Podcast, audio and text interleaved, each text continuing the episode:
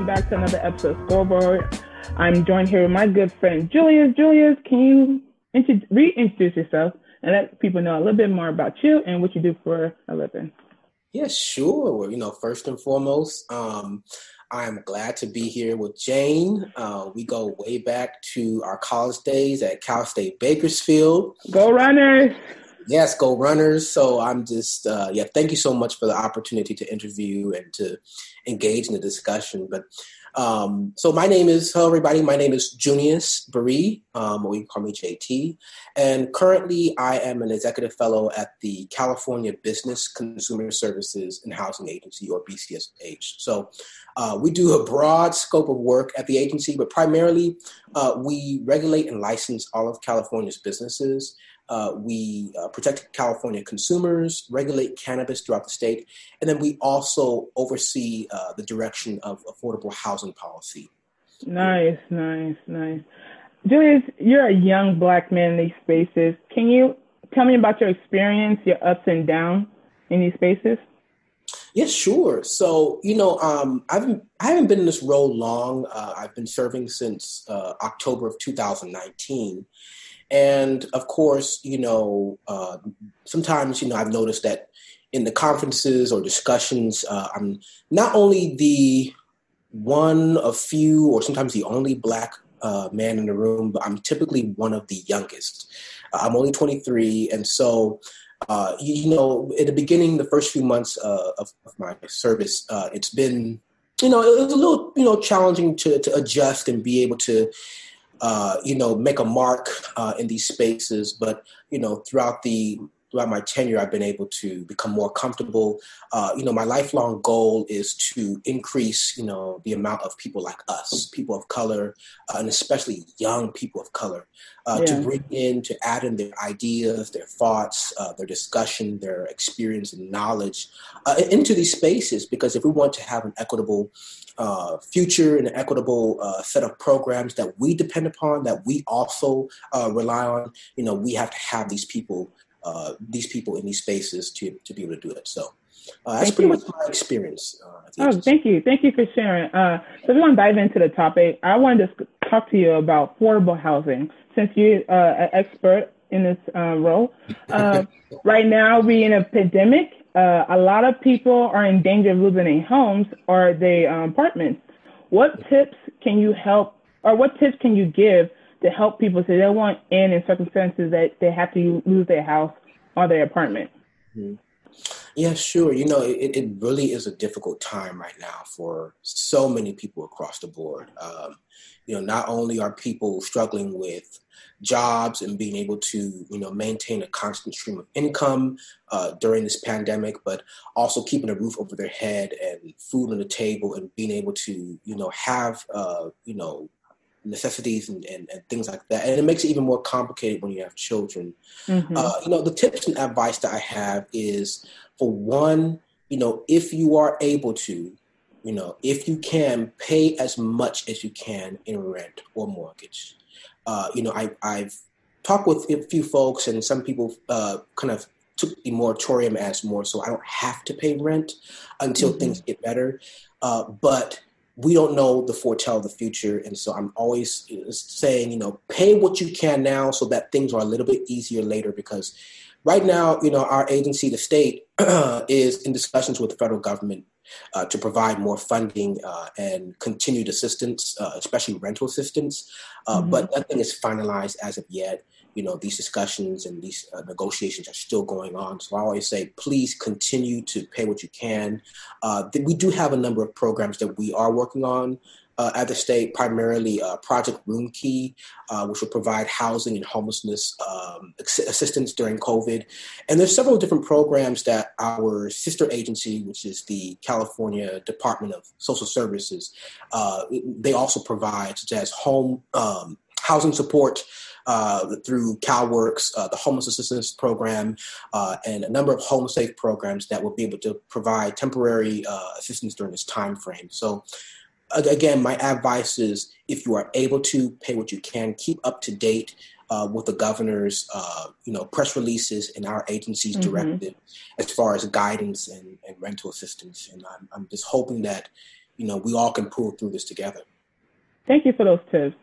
Uh, I uh, I recall going back like voting wise about affordable housing and things they try to put in the voting sheet to help people to lower the rent or keep the rent at a certain level that it can help people in a certain you know tax bracket so they won't like lose their homes and stuff.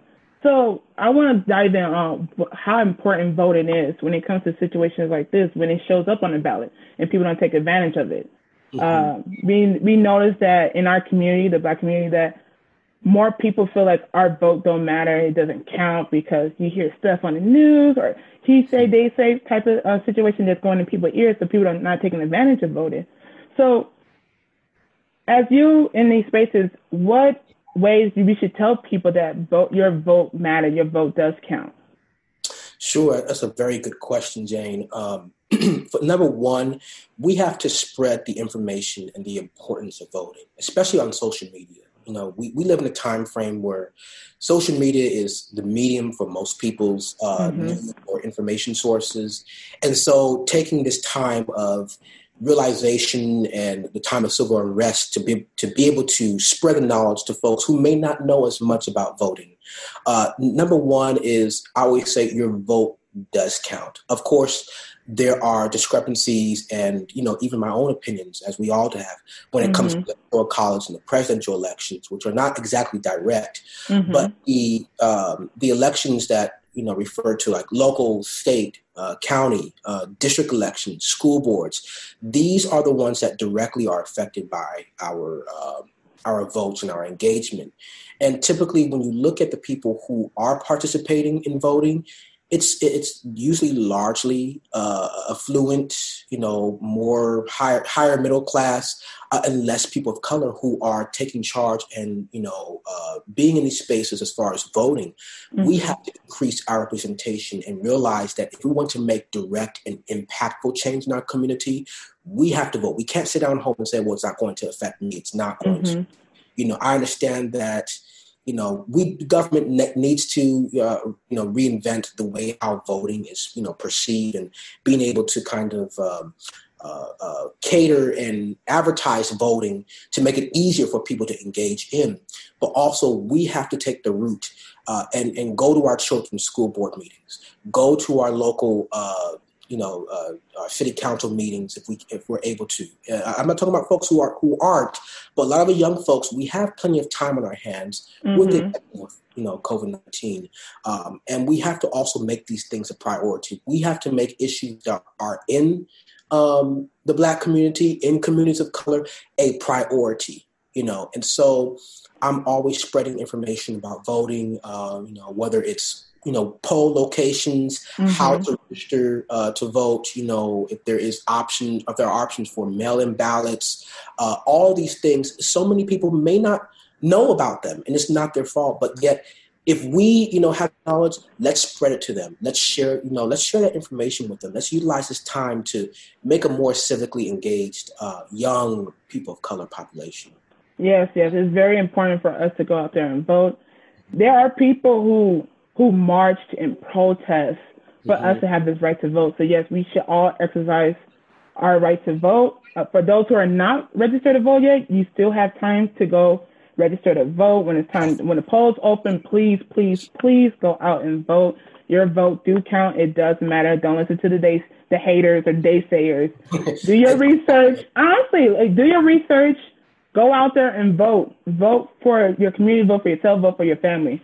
Um, you know, like, you know, for instance, you know, a lot of folks on my mom's side, you know, family mm-hmm. members, you know, a lot of them, you know, do have misdemeanors or, you know, you know, imperfections on their on their records and everything. And so in their minds they thought that they couldn't vote at all, you know, that mm-hmm. they whole right to vote was stripped. Um, but, you know, we found out just by, you know, sharing some information that, you know, if you don't fall in certain categories, yes, you can vote, you can participate.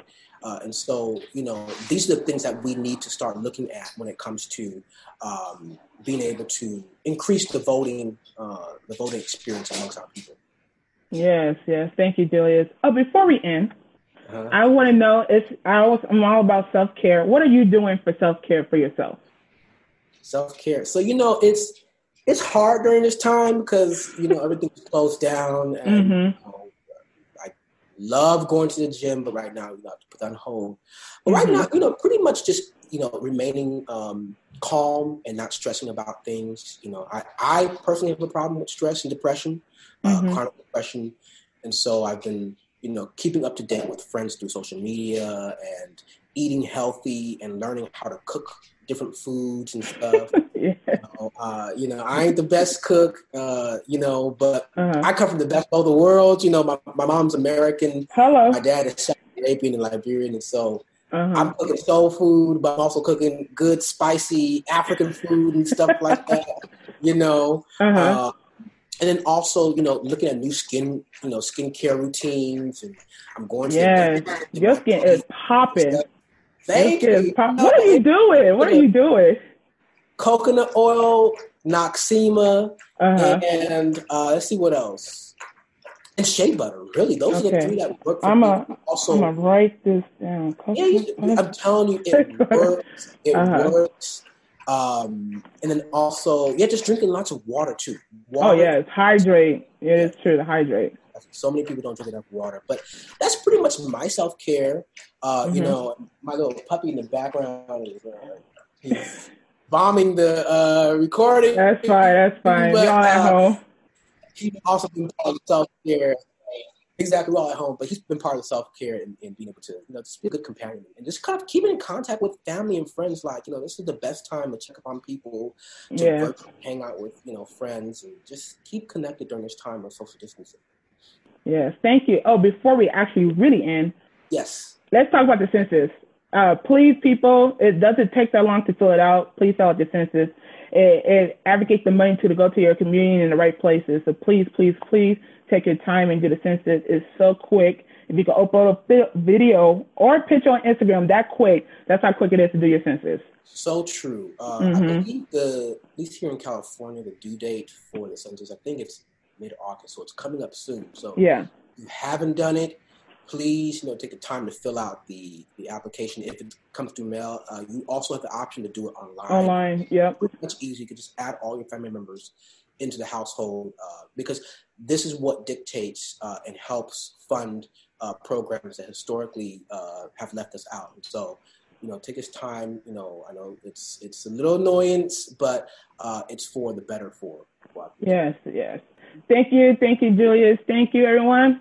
And everybody enjoy the rest of your day. Thank you. Bye. Thank you. Thank you so much, Jane.